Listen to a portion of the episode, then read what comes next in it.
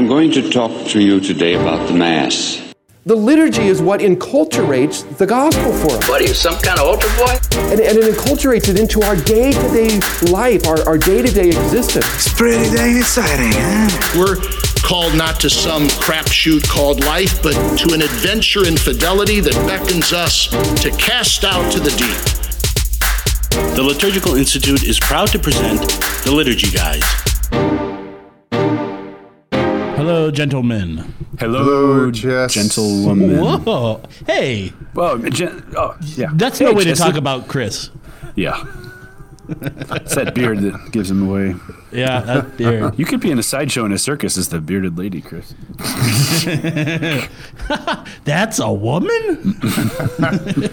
oh, that's uh, my kids That's just from The. Simpsons, right? The Selma No. marries Troy McClure episode. Uh, well, I got it from the movie The Lorax, which my kids just started watching, which, Oh, which they love. What are we talking about today? Are you filled with the?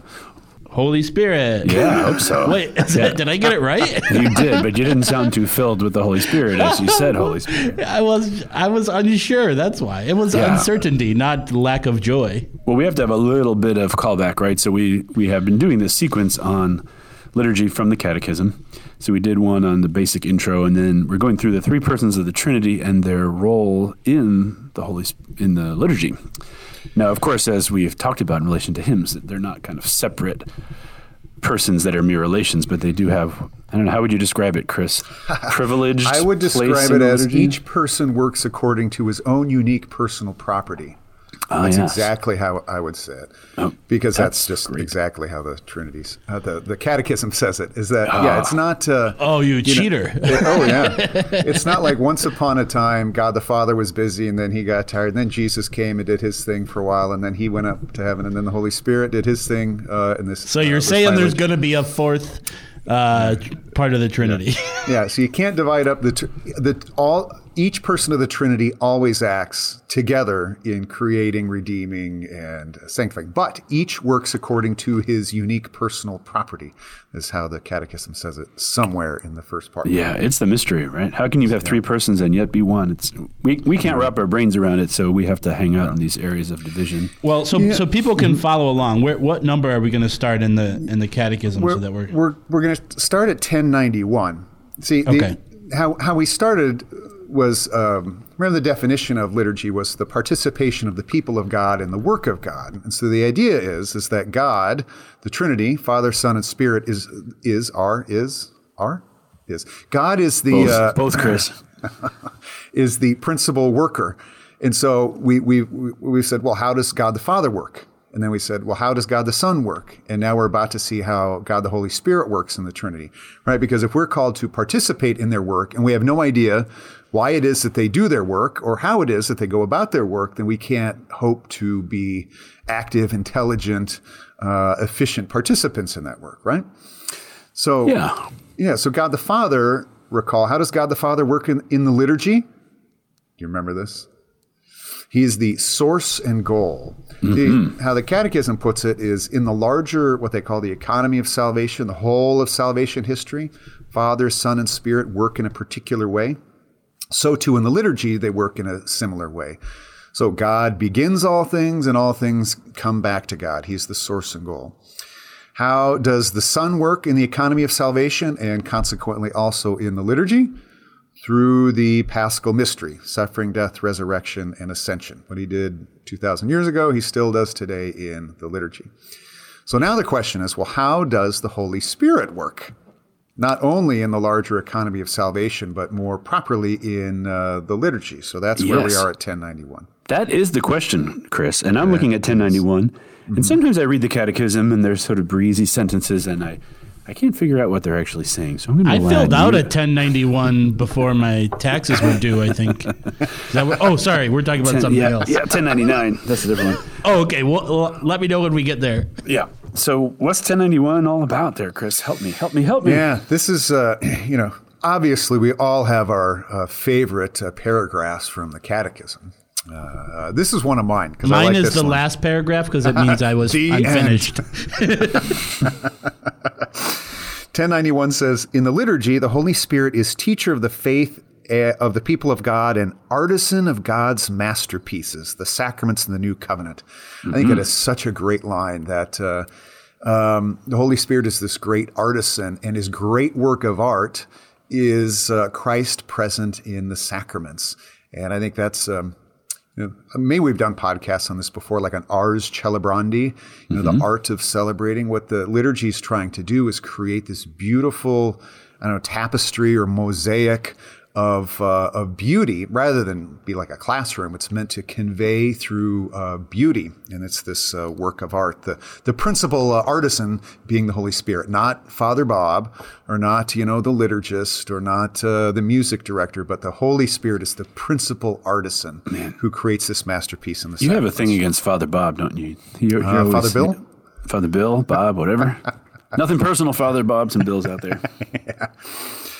it continues though the de- the desire and work of the spirit. Now that's uh, that's a word I have one, uh, circled as work. Remember what liturgy is: is laos and ergia. It's work. Father works, the Son works, the Holy Spirit works. They are the principal workers. And people work too. Don't forget them, Chris. Well, we're the co-workers, right? Yeah. yeah. As members So- of the body of Christ. Yeah. the desire and work of the Holy Spirit in the heart of the church is that we may live from the life of the risen Christ. This next, this is another great line. Jesse, listen to this one. What? I've Jesse. been listening the whole time. No, you're not. You're I can tell like- by the look on your face you're yeah, doing you're something like else. No, texting corporate- Kim or we are- something or what. We are corporate co. Do you want me to pick up milk on the way home or anything? No, I wanted you to pick up that attitude. and Okay. throw it away. All right. So this line in 1091, I, I just I think is almost funny. When the Spirit encounters in us the responsive faith which He has aroused in us, He brings about genuine cooperation. Mm-hmm. Isn't that great? So when the Spirit encounters in us what He's already given to us, there's genuine cooperation. Yeah. He's doing everything basically. I could Not imagine that might be like a parenting thing, right? So, Jesse, you have little kids, you want them to clean their room, and they don't want to, and you turn it into a game, or you try to make it fun, or you offer them a reward, and then they feel like Do doing it. not reveal my secrets. Oh, okay. but then you see in them this desire to to joyfully do whatever you're asking, and then you respond to that, and then um, this co- genuine cooperation happens, right? This is what happens with you and Marguerite all the time, Chris, right? Well, I think She it's knows some how of to our, work you, doesn't she? I think I can say this because my family doesn't listen to this podcast. But you know, like Christmas time, Mm-hmm. like so you give your kid five bucks or something so that your kid can buy you a gift or whatever it is. Oh, and that's Oh, yeah. genuine genuine cooperation. That's what I think is going on here with the Holy Spirit. Wait a minute. I'm gonna have to do that. That's a thing. Hey, it's not all bad. You can your Wait, kids can I gotta give you some give my great gifts. I gotta give my kids some money for them to buy me a gift that I'm not gonna like. I, pretty I don't know. About, I don't know about that. Let's, let's go on 1092. This is a this is a great one because this is kind of the mini table of contents for how the Holy Spirit works in the liturgy. Ooh. So it says here, uh, and there's four things to listen for. In the sacramental dispensation of Christ's mystery, that is in the whole in the sacraments, the Holy Spirit acts in the same way as at other times in the economy of salvation. Right. So this is what uh, I was saying earlier: is uh, Father, Son, and Spirit work in a particular way in the entire economy of salvation. yeah. and it's kind of tailored or applied uh, in a more particular way in the liturgy. But this is how the Spirit works. One, He prepares the church to encounter her Lord. Two, he recalls and makes manifest to the faith of the assembly, makes Christ manifest to the faith of the assembly. Three, by his transforming power, he makes the mystery of Christ present here and now. And fourth and finally, the spirit of communion unites the church to the life and mission of Christ. So, how does the Holy Spirit work in the economy of salvation and in the liturgy? It's these four principal ways, which the rest of these next paragraphs will go on to unpack. Yeah, it's kind of like Pentecost, but now extended out in time, right? Sort of makes the church, makes these things, understanding, prepares. Everything he did in Scripture now just happens kind of microcosmically in the liturgy, I guess. Precisely, precisely. And the, the four things are prepares for Christ, manifests Christ, presents Christ, and unites Christ. That's what he does in the big picture. And as you say, Dennis, kind of in an intensive way in the liturgy. Those four things. That's his job description in a certain way. I like it. Way to go, Holy Spirit. Yay, good job. Artisan of God's masterpieces. the one thing that you're good at, Holy Spirit. Uh oh. Arian, Anyway, Hey, go I, ahead. hey, I don't write hymns for the church, so I'm okay with. Yeah, you're good. Uh, Okay, so so the first thing, how does the Holy Spirit prepare for the reception of Christ? Um, you know, it seems that uh, uh, I think somebody asked me this once upon a time. You know, why did why did God wait to send the Redeemer like all those thousands of years later? Why didn't He do it like you know the next afternoon or something, or later that day, or the next weekend? And it's because uh, our first parents were not prepared to receive him. They weren't prepared to hear the Logos again. And so it took, the Holy Spirit had all this time in salvation history, in the time of the promises, and the time of the Old Covenant, to prepare uh, for God to send his word again. Right? So maybe your parents said this to you, or you say it, Jesse, to your kids. I'm only going to say this one more time. And you and better be listening. 20 more times. Well, but it's it's what God the Father almost saying, I'm only going to send my word, say my word one more time. You better be prepared to receive him. And so that's what the Holy Spirit does in the economy of salvation. Well, that's what he does in the liturgy as well. He prepares hearts to receive Christ. And he does this, the Catechism will say at uh, 1094, in uh, through different typologies Yeah. prefigurements. So unpacking those. You know what a typology is? I know, but you know, there's these precise answers, but it's basically a prefiguring pattern that gives a bit of information, but then it gets fulfilled in Christ. Yeah, yeah. So if Christ is the figure or the sort of prototype or the reality of, of, of the liturgy and of salvation history, then those things that come before are prefigures or foreshadows Yeah. or types of that reality. And so they existed all throughout um, the Old Covenant. So, you know, earlier on the Catechism, we'll talk about uh, you know, the, the flood in Noah and the ark is a type of the church, and the flood is a foreshadowing of baptism, and the eight people in the ark uh, are a, uh, a, type of uh, new life and things like that that are all fulfilled in Christ. And so the liturgy is filled with these foreshadows and prefigurements and uh, types. And so uh, they're, they're, they occur all throughout the liturgy. And this is one of the ways that the Holy Spirit uh, uh, prepares hearts. And the other one, this is at uh, 1098, I think, is, uh, or maybe it's somewhere else. It's in the, in the liturgy of the Word.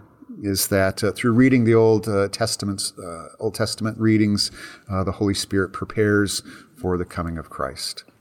Right, and that's something interesting. Th- we kind of think, oh, I have the faith, and I'm going to go, and it's my will, but that God has already placed in you a desire to go to church, to understand who He is, to relate to Him, to offer yourself, to participate. That Holy Spirit has made that possible, and then the Holy Spirit works with that cooperation to make it real. Yeah, yeah. That uh, that that I suppose it's a type of Pelagianism that you can do this on your own, but you know the Holy Spirit prepares hearts. Even that's that kind of pseudo. It's not a pseudo cooperation, but what I thought was funny is that. Uh, you know, the Holy Spirit prepares a response in us so that when He comes to us, there can be genuine cooperation.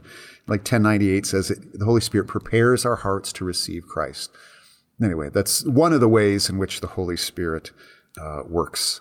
Yeah, and actually, 1097 hits a point that you know is Yeah. always important to me that the members of the mystical body who are acting as Christ and relating to Christ, they have to be joined together in some way. You know, we hear about this hierarchical arrangements of members of the of the body of Christ. You know, head and members, and different members have different functions and all that.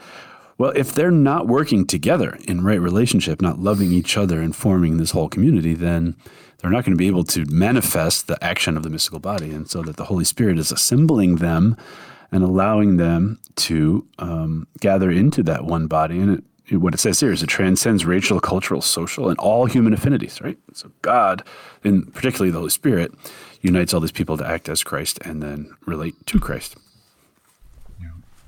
All right, should we go on to the second way the Holy Spirit Yeah, works? so if the Holy Spirit recalls the mystery of Christ, we're at 1099, and I need to recall my social security number Yeah, 1099. so that I can get all my Jesse, tax stuff right. This is not this is not a uh, tax preparation podcast. it's not quite that dull. But you know why I Oh, hate that number? Because you give a talk or you do a little something and you get a thing called 1099 MISC, mis- miscellaneous income. Mm-hmm. And of course, I never prepay my taxes. So whenever I see a 1099 MISC, it's like, oh, I'm going to have to pay this to the IRS. Let's Mm-hmm. reform that image in my mind, Chris. Okay. Uh, let's see. Why don't we just start with the text at 1099? Uh, wh- which, as Jesse said, it's called the Holy Spirit recalls the mystery of Christ. So uh, the text says the Spirit and the church cooperate to manifest Christ and his work of salvation. So again, the, the second thing, this is about the manifestation of Christ through recollection. Okay. Uh, the Spirit and the church cooperate to manifest Christ and his work of salvation. There's that word again, ergon, work, which is the paschal mystery in the liturgy. Primarily in the Eucharist, and by analogy, the other sacraments, the liturgy is the memorial of the mystery of salvation. The Holy Spirit is the church's living memory. I love that line. The church is living memory. Well, you think about, uh, especially Dennis, as you get older. And you don't. mean, you and you know, I'm just saying you generally. You guys are so old. It's so, it's so hard to, it's harder and harder to remember things, isn't it? You know, the it's kind of the memory starts to get uh, numbed and deadened. But the church is, Yeah. church is uh, the, the spirit rather is the church's living memory, and in fact, it's so powerful that when the church remembers something with the Holy Spirit, that past reality becomes present in the here and now. Anamnesis, baby. Anamnesis 1103. Take it away. Oh, well, anamnesis we've talked about before. I remember, I don't know who taught me this word. It might have been you, Chris, but when that Was it- was it me? It wasn't you. It was before I knew you. Okay. Sa- sadly, there was a time before I knew you, Jesse. but um, this remembering that makes real and effective that which is remembered. So it's not just ho hum, George Washington crossed the Delaware in a boat and whatever. The anamnetic remembering makes real and present and active again, and therefore does what is remembered. And apparently, the Holy Spirit makes this possible. Chris, is that is this your claim? Yeah. Yeah, the, I, I learned most my anamnesis stuff from uh, our good friend Dr. Fagerberg. Fagerberg, yeah. And uh, he, I think he would recall these conversations that Moses had with, uh, as a type or foreshadow or prefigurement, that Moses would have with God on, say, Sinai. And, you know, they're both kind of talking each other, uh, you know, off the ledge, so to speak. They're tired with this, this project and this people uh, already. And uh, I think this is after the golden calf uh, episode, and God the Father says, you know, I'm just going to wipe out this people and start all over with you. And what Moses says to him is, remember, Your covenant. remember your covenant. It's not like God uh, Forgot. yeah, forgot. It, what he means is make that past memory present and active today.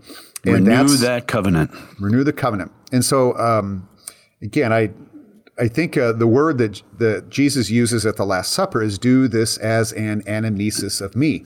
So every time you celebrate it, the the the cross will be present in the Mass in the liturgy. And so, I mean, you personally, individually, can remember, you know, Good Friday, but when the Holy Spirit shows up as the church's living memory, and she remembers the Good Friday cross uh, through the Last Supper and things like that, that actually becomes present. It's not some distant, dead, past memory, but is present before your very believing eyes today. Right. And I think, too, you know, when we talk about tradition with a capital T, there's a lot of suspicion and doubt about that. Oh, well, the apostles just, you know, inserted things in the text, or how could they remember this 90 years later, 150 years later? Is the is the scripture valuable, or has the you know the liturgy just sort of devolved over time? And you have to keep in mind the Holy Spirit's keeping that memory alive and also making it new. What you know, what new times uh, would bring. So, because the Holy Spirit is the living memory, we can trust the inherited tradition liturgically and also scripturally. Yes. Yeah.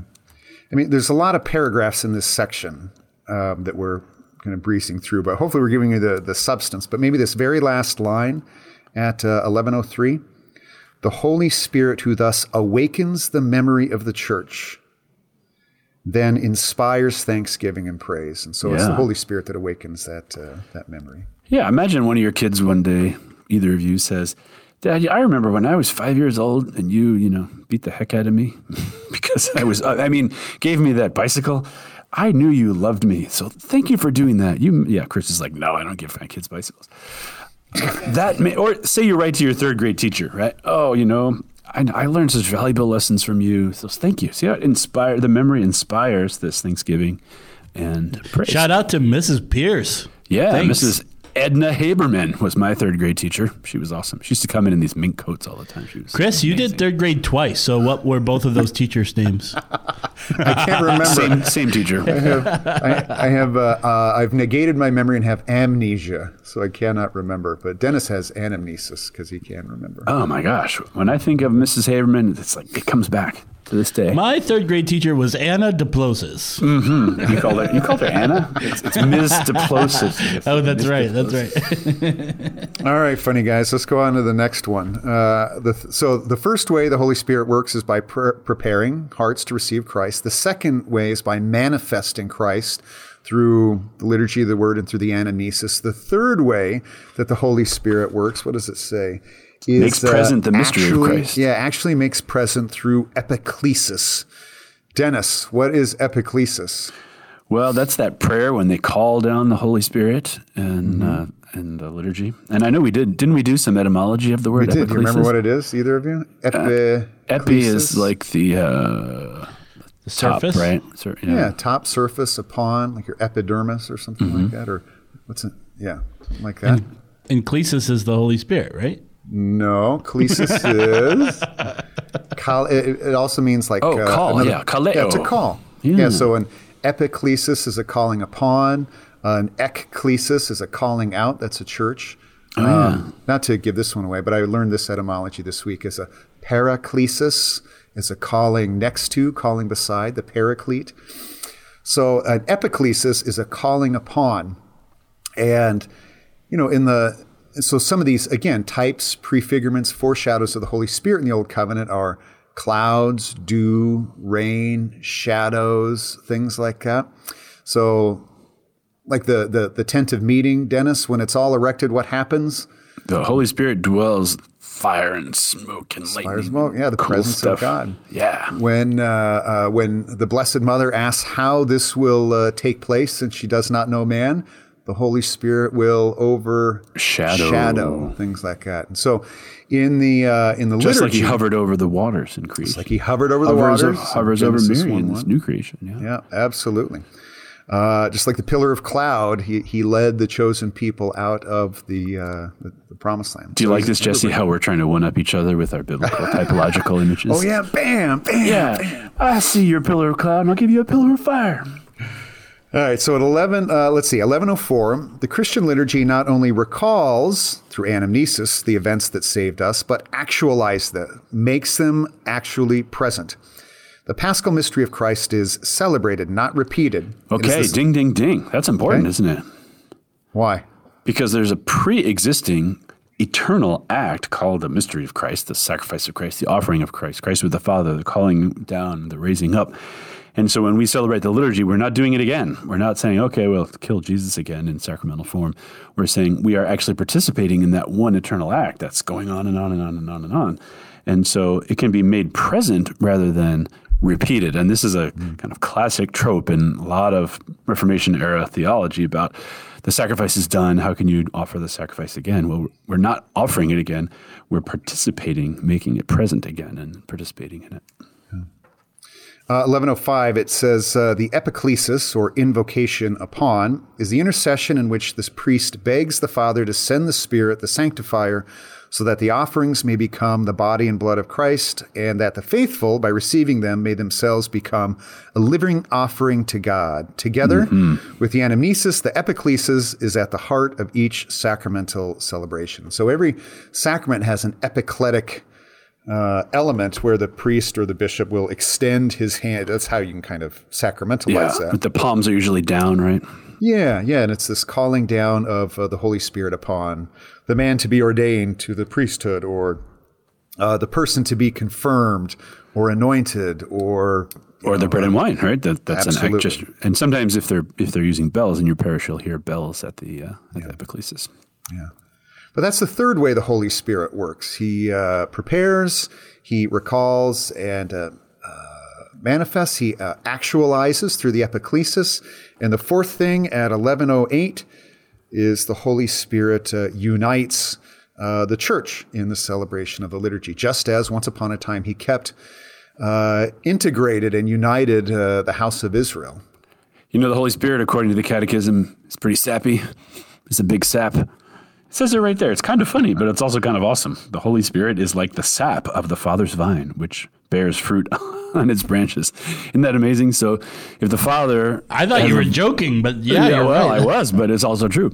You know, if Christ Wow. is the vine, right, and he's planted by the Father, so to speak, but not to limit them to these roles, but you know, well, what is the life giving quality if you're connected to that vine? Well, it's the, it's the Holy Spirit. So you could be made and you could have all your form, you know, and all your blood vessels, but if you're empty of blood, you would say, well, you're not really alive. So the blood makes you alive. And the Holy Yeah, you need a, like you need uh, an anima, an animator, a spirit to come into your to your body, to come into the vine, and to Mhm. uh, uh, to make it bring it to life.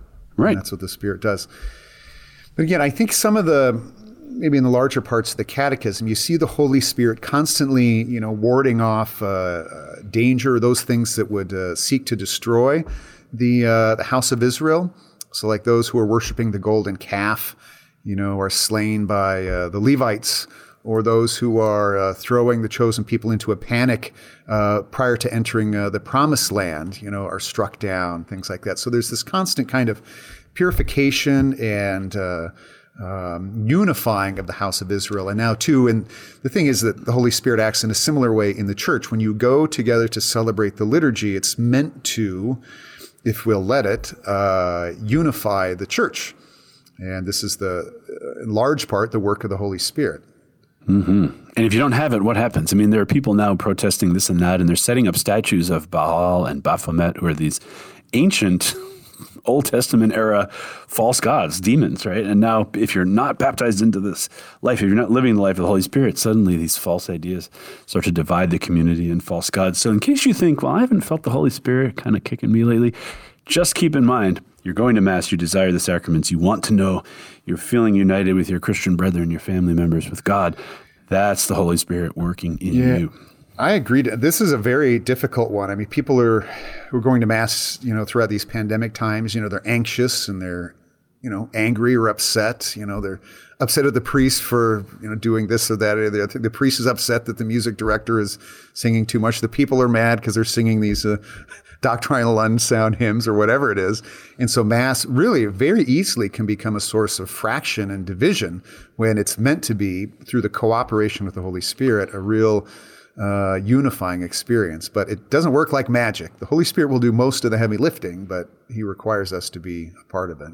hmm So, that's how you know you're in the Spirit, is you're not only there, but hopefully there joyfully, even when it's a challenge. So there you go. Anyway, so again, like it said at 1092, there's four principal ways the Holy Spirit acts. He prepares, he manifests through the uh, anamnesis, he presents through the uh, epiclesis, and he unites. So now you know how God the Father works in the liturgy, God the Son works in the liturgy, and God the Holy Spirit works in the liturgy. And now we can successfully cooperate with these workers. Yeah, nice recap, Chris. Let's go to the videotape. Well, that's a little, that's an old reference. All right. So if you want to go back and uh, uh, read this, this is uh, numbers 1091 through 1112 in the Catechism. So, so then, uh, you know, are we going to continue to go to the sacraments portion? Oh, of Um, course we are. Yeah. Or okay, great. Yeah, because the Paschal Mystery operates with these persons of the Trinity and the liturgy and so on. Now we're actually going to talk about them in future upcoming episodes. Great. Well, let's uh, let's go to a liturgy question. Yes. So, why go to the Liturgical Institute? Well, if you want to serve the church and do liturgical studies from the heart of the church, you won't find any place quite like this.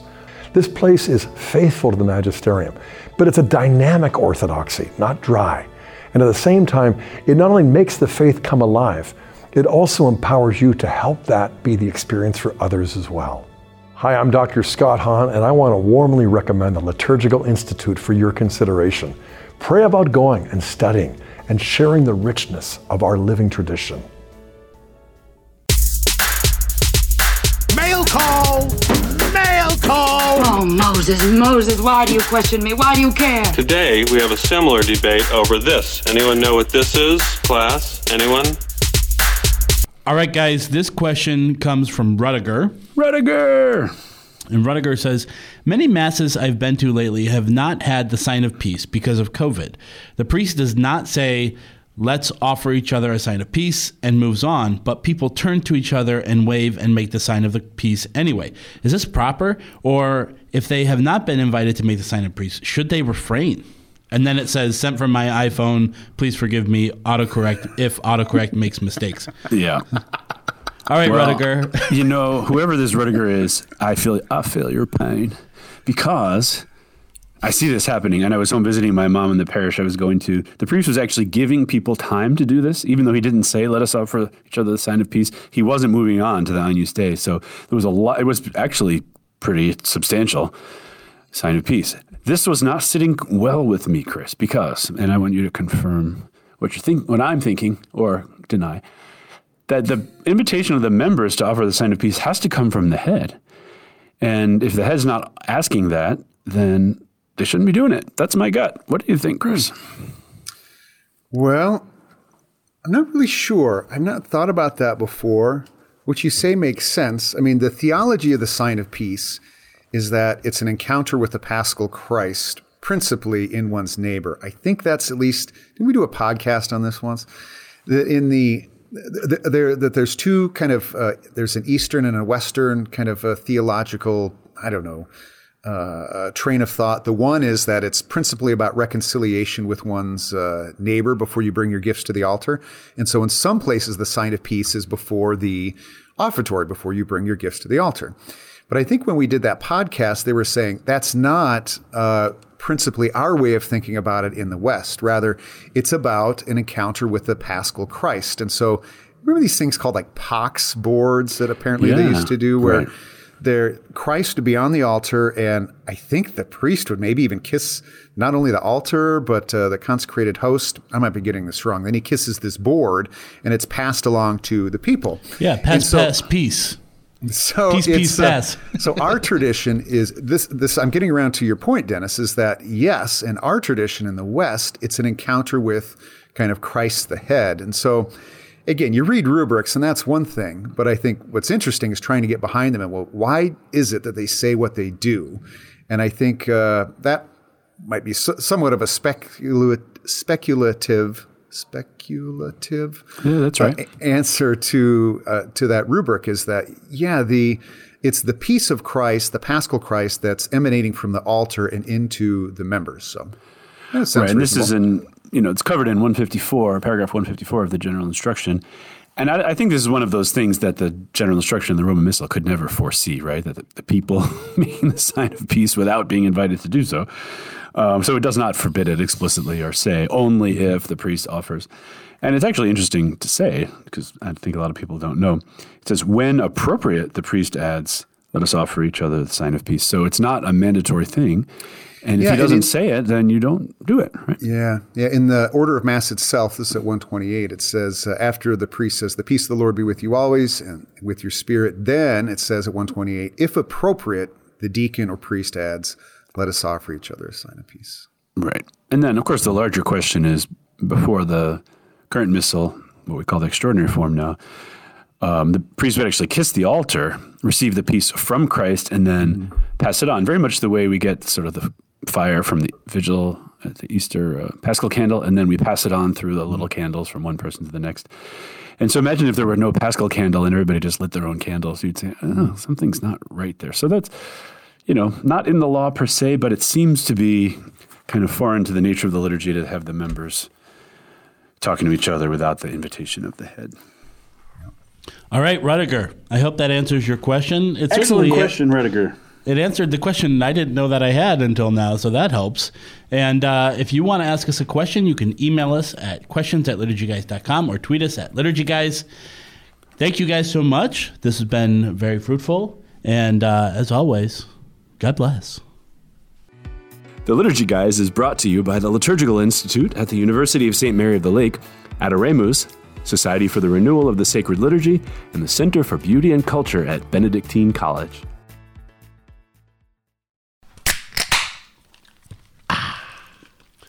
Now that's a podcast.